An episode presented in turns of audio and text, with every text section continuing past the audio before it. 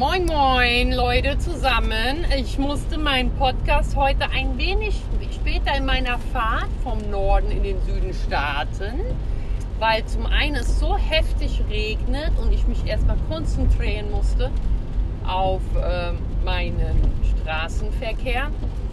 Dann, als ich endlich loslegen konnte, ruft einfach jemand wieder mal an. Was ist mit den Leuten los? Was ist mit den Leuten los? Ja, auf jeden Fall starten wir den Morgen sehr regnerisch heute. Der Himmel ist bedeckt, bewölkt und der Verkehr dementsprechend sehr langsam, schleichend angepasst dem Wetter.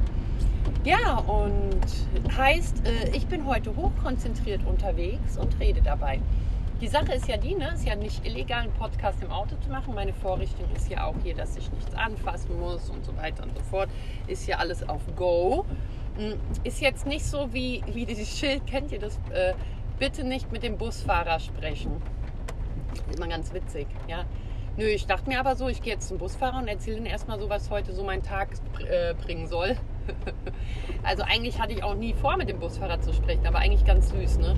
Wahrscheinlich gibt es immer so Leute, die sich da hinstellen und mit dem Busfahrer babbeln wollen. Ja, ist ja klar, ne? So wie, wie wenn man so zum Arzt geht im bestimmten Alter, das ist jetzt ein kleines Vorurteil, und dann einfach mal hingeht, so ein bisschen zu schwätze, gell? Und die ganze Sprechstunde voll ist, aber ein bisschen schwätze können wir auch noch, gell? Weil, wie traurig eigentlich, oder Leute, so im, äh, im Alter, bei vielen beobachte ich das, ne, dass ähm, man so wenig isolierter ist. Ja? Liegt vielleicht daran, entweder wenn man nicht so gut an die Familie angebunden ist oder wenn natürlich dann im bestimmten Alter auch ähm, Freunde, Freundinnen vielleicht auch schon dahin gegangen sind, wo, wo vielleicht ein kleiner Himmel für sie ist oder, oder, oder. Also dementsprechend ist, glaube ich, schon das Leben sehr interessant, was so das Ende betrifft. Ja? Ich weiß jetzt gar nicht, wie ich heute auf das Thema komme. Ob etwas Melancholie in der dunklen Wolkenlandschaft liegt. Nee, aber ähm, generell ist die, äh, die Auseinandersetzung natürlich mit dem Tod für viele sehr schwierig, also zumindest in unseren Kulturkreisen sehr schwierig. Ja, da hört man, also da spricht man ja nicht äh, über die Vorkehrung des Todes und so weiter und so fort, obwohl das natürlich das Einzige ist. Das muss ich immer wieder so äh, einfach erwähnen. Das, was uns natürlich sehr sicher ist ja als Lebewesen, äh, endliche Lebewesen, ja, wir äh, sind ja nicht wie manche Bakterien ähm, unsterblich. Dementsprechend ist es doch eigentlich ziemlich traurig, wenn wir diesen Tod so ignorieren in irgendeiner Art und Weise. Ich glaube, deswegen trifft er uns auch immer so hart. Ne? Es gibt ja nichts, also ich habe mir ziemlich viele Gedanken schon als sehr, sehr junges Mädchen, muss ich sagen, wirklich sehr, sehr junges Mädchen, habe ich, ähm, war ich in so einer Sinnkrise, nenne ich es mal. Ich war ungefähr 12, 13, das kennt man ja bestimmt von euch, ihr selbst noch so in dieser pubertären Phase, hat man ja immer mal so Sinnkrisen. Und ja, oh, Entschuldigung, hier meine Einkaufstüte für die ist zu voll. Muss ich mal runterstellen. Ja, diese Sinnkrise, die ich da hatte, hat sich sehr mit dem Tod beschäftigt. Ähm, und für mich war das unglaublich, weil ich, oh, ich versuche euch das mal zu erklären. Ich hatte immer die Vorstellung, es kann nicht nichts geben. Es ist unmöglich. Und diese, diese Theorie, dass nichts nichts sein kann, hat mich wahnsinnig gemacht, weil ich immer so meine Augen zugemacht habe und gedacht habe, es kann doch nicht sein, dass nichts nichts ist, weil dann könnte ich doch gerade nicht denken und nicht davon erzählen, weil ich bin doch. Und wenn ich nicht nichts wäre, das wäre doch schier unmöglich. Ich hoffe, ihr könnt da irgendwie folgen. Also das war auf jeden Fall meine Sinnkrise in dem Alter. Und ich habe es immer parallel im Leben so mit mir geführt, dass der Tod eine Erscheinung ist, die für diejenigen, die noch zurückbleiben, eher eine hohe Problematik darstellen, weil dieses Endliche äh, natürlich ein Vermissen auslöst, was viel mit Trauer und Schmerz einfach äh, für die Zurückzubliebenen zu tun hat. So würde ich es mal ausdrücken. Und der Tod an sich ist natürlich eine, ein Phänomen, welches ja eintrifft und dich betrifft und dementsprechend für erstmal beendet wird. Aber ich muss euch ganz ehrlich sagen, diese Sinnkrise, die ich hatte, dieses Nichts, Nichts, ist für mich eine ganz klare äh, Darstellung, dass der Tod nicht das Ende bedeutet. In irgendeiner Art und Weise. Wie, warum, wieso, weshalb, das kann ich hier jetzt nicht äh, auseinandernehmen. Es wäre viel zu philosophisch. Aber ähm, auf jeden Fall interessant.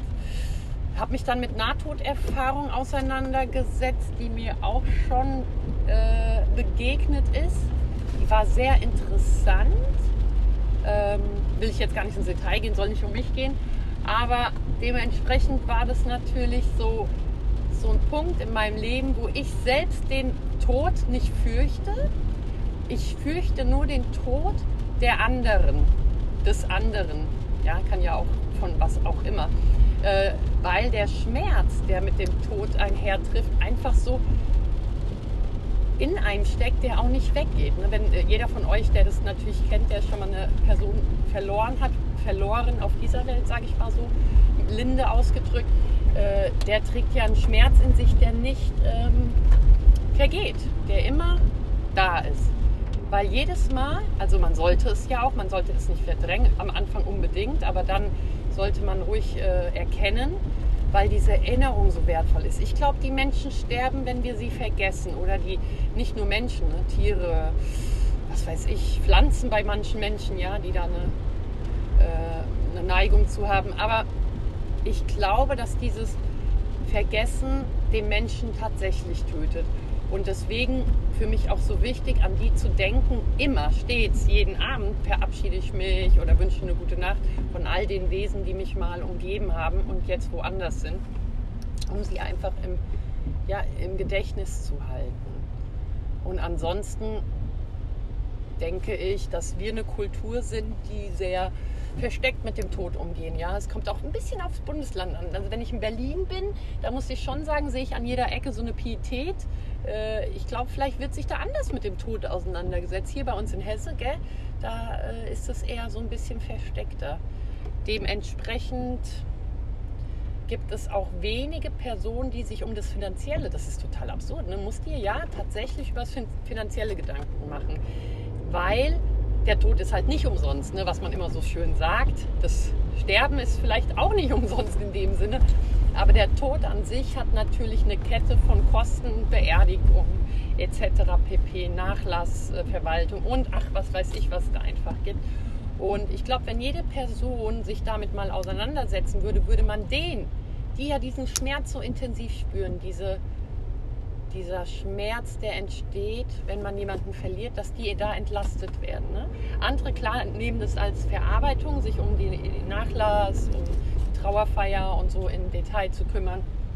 Aber ich glaube, was, was wirklich wichtig ist, sich so ein bisschen mit dem Finanziellen absichern, dass die Nachfahren, die äh, Zurückgebliebenen dementsprechend keine Kosten tragen. Ich glaube, das wäre einfach so eine Sache, die vielleicht wichtig ist oh, jetzt wo wir vom Tod reden, dann wünschen wir gerade mal dem Notarztwagen und der Person, die geholt wird, alles Gute, dass alles gut wird.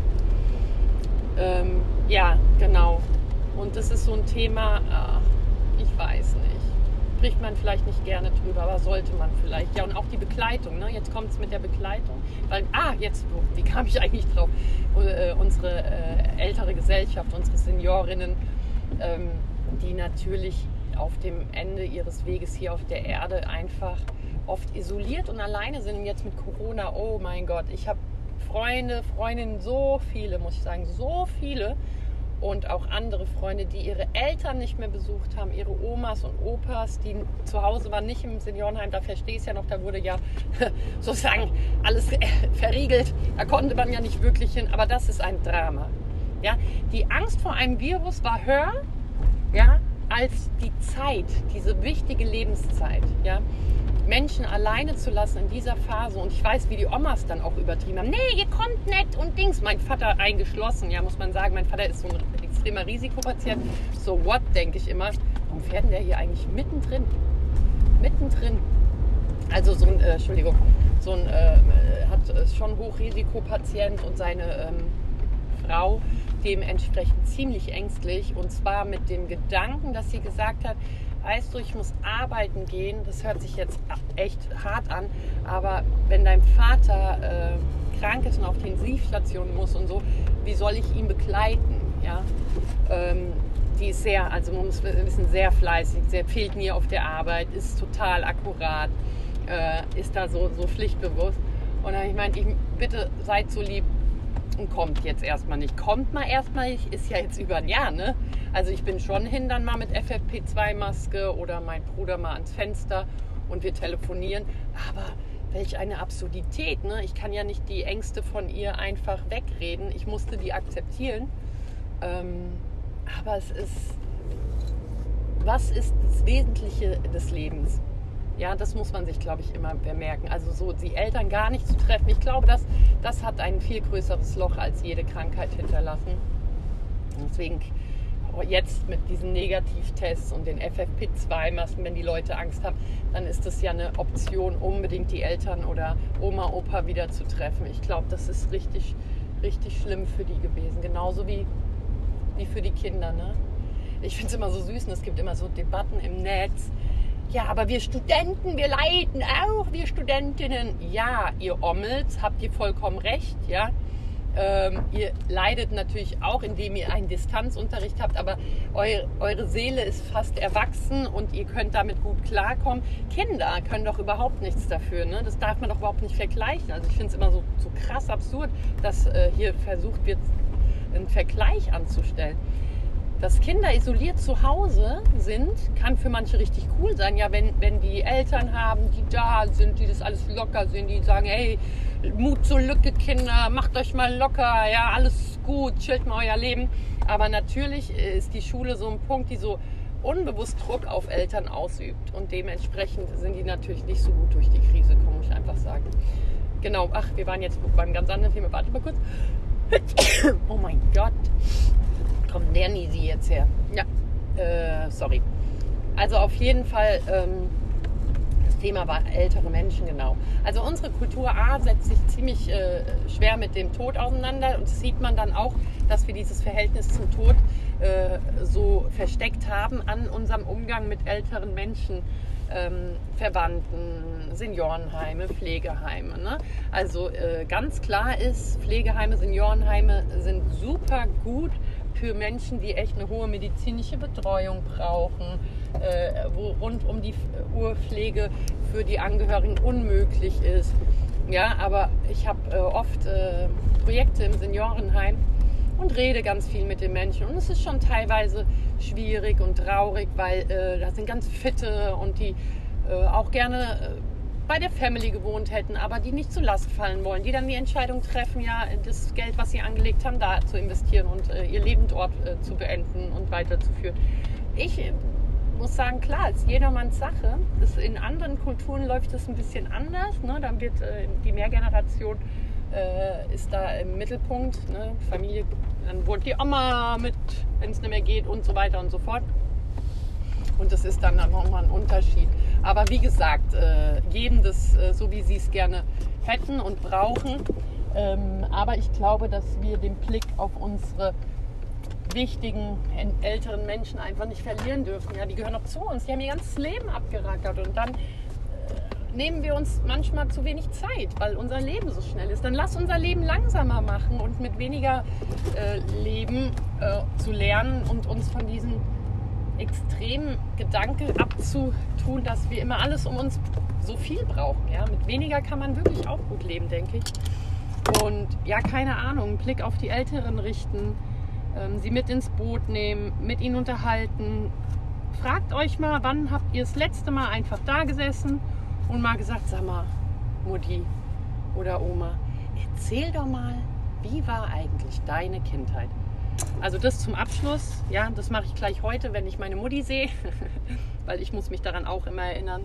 So ist es nicht. Und ich bin angekommen, entschuldige mich heute äh, für, die, für den späteren Start, wünsche euch einen wunderschönen, entweder sonnigen oder regnerischen Tag.